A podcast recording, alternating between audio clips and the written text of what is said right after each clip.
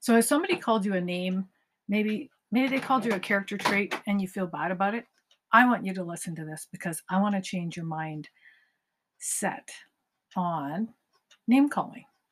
I'm a big advocate for anything to do with anti bullying, anti violence, and all that stuff. However, until the world is perfectly perfect, until then, we're going to have things like bullying, name calling.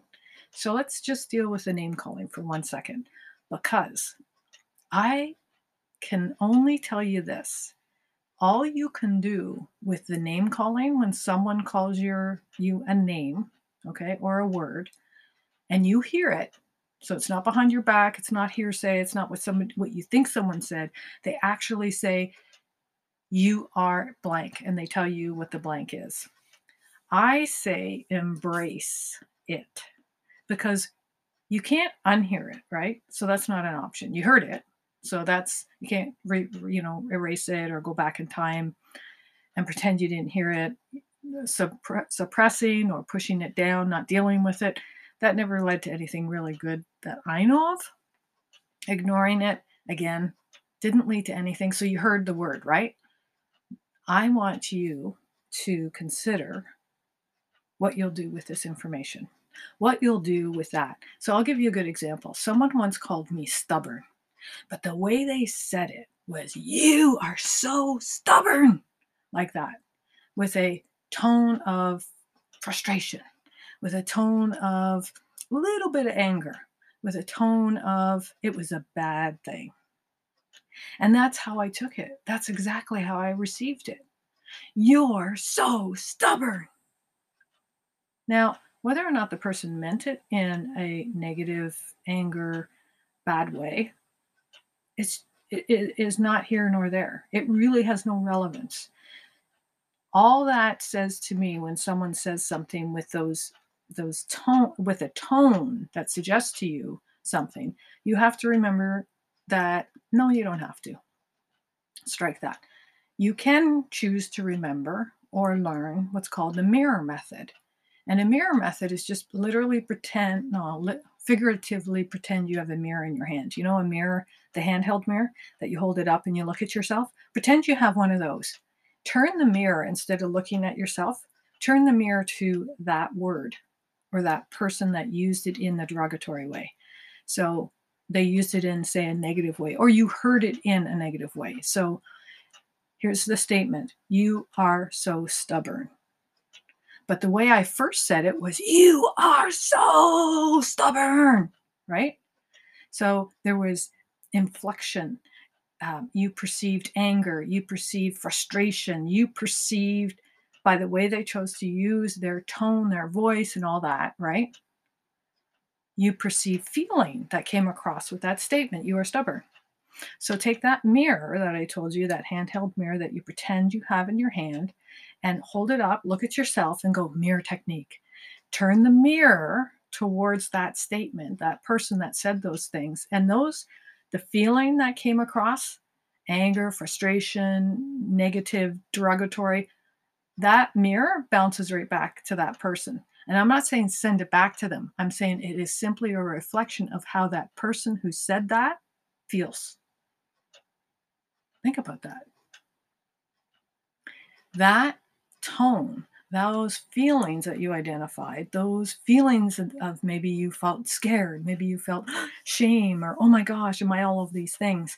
That mirror is the opportunity for you to have this secret little um, wand called a mirror that you can pick up and turn the mirror to yourself and look at yourself and say, Mirror technique. Use it as you would a tennis ball. The tennis ball's coming at you and you're using it as a tennis racket, bounce it back.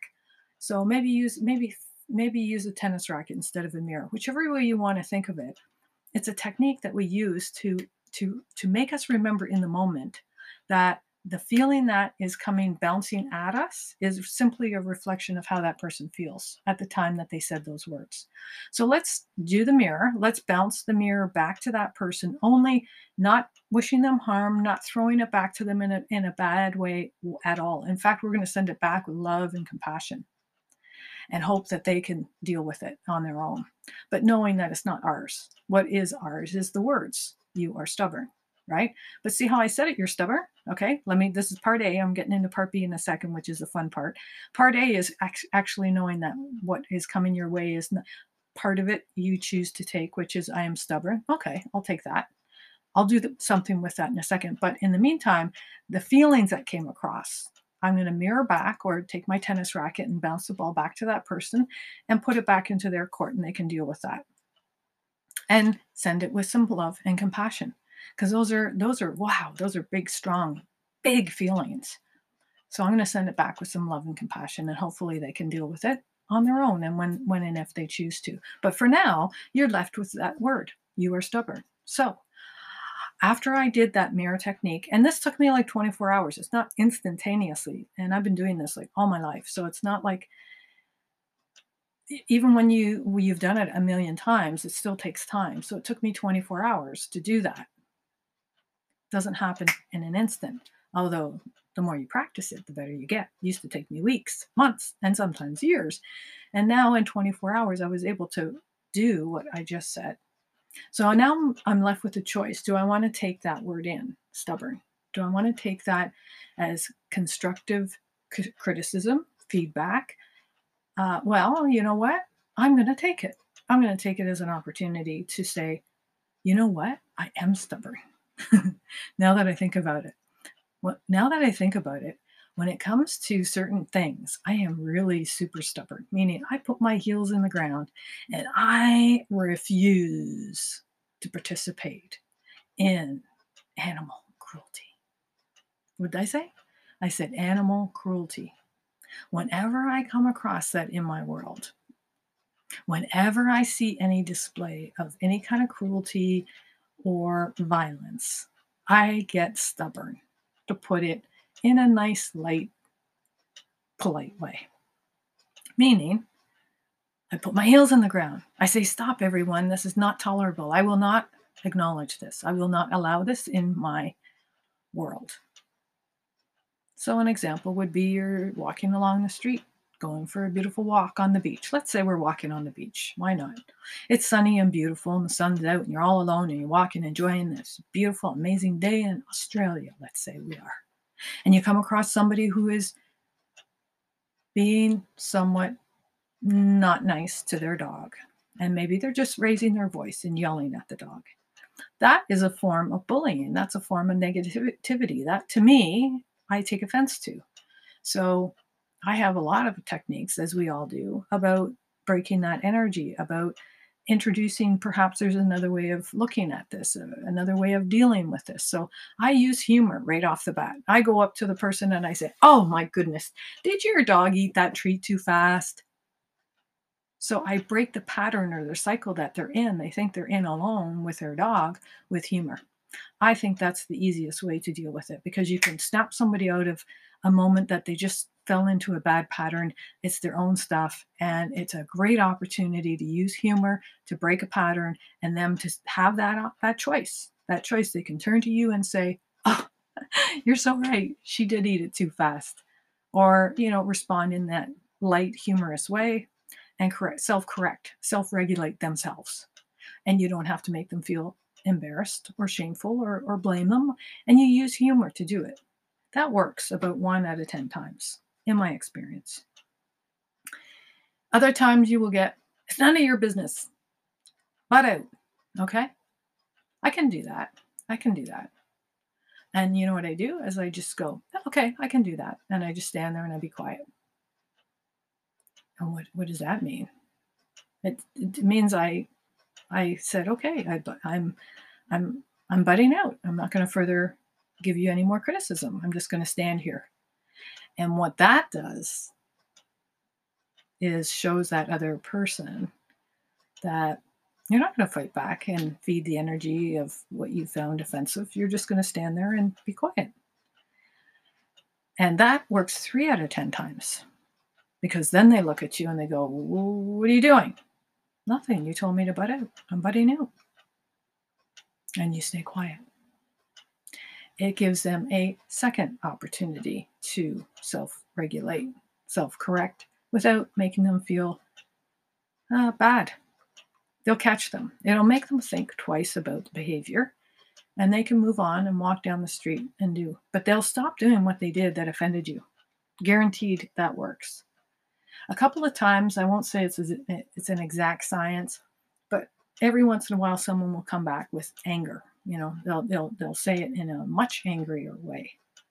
But here's the thing: regardless of how they respond, they you have stopped them in that moment that offended you in your immediate circle or you've put your foot forward you've you not foot literally but you've expressed your displeasure for that in your world. You voiced your concern and you did not participate in the yelling or screaming even though they may do that to you it's a practice in your self-discipline in your breathe Breathe one, two, three. Stay silent, two, three.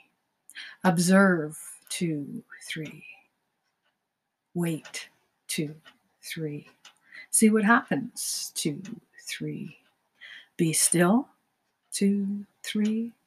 And what will happen is you have already created a ripple effect. You've stopped the behavior, you've voiced your concern, what they now do is up to them.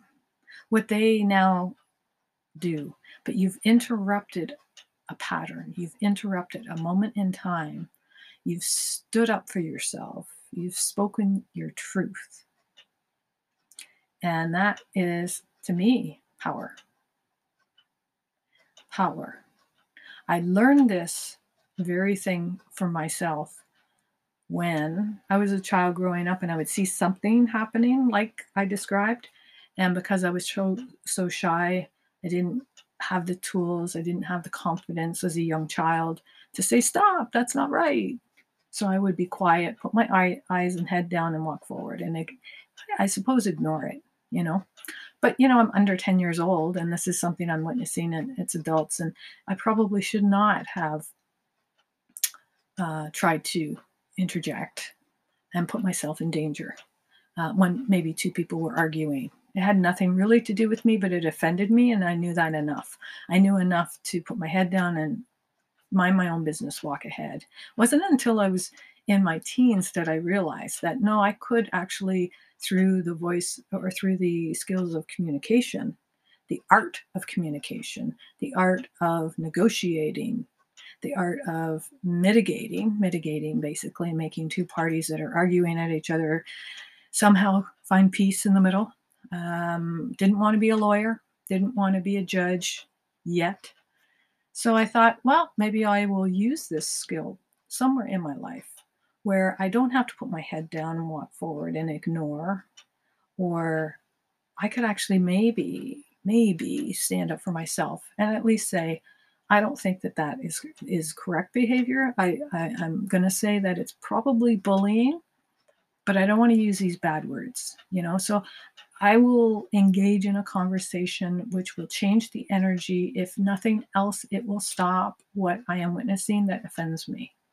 And I learned in my 20s after doing that all through my teens. I learned in my 20s as I started to take on jobs and and and, and um, positions of some authority I realized that I did have a choice to to even take it one step further if I needed to.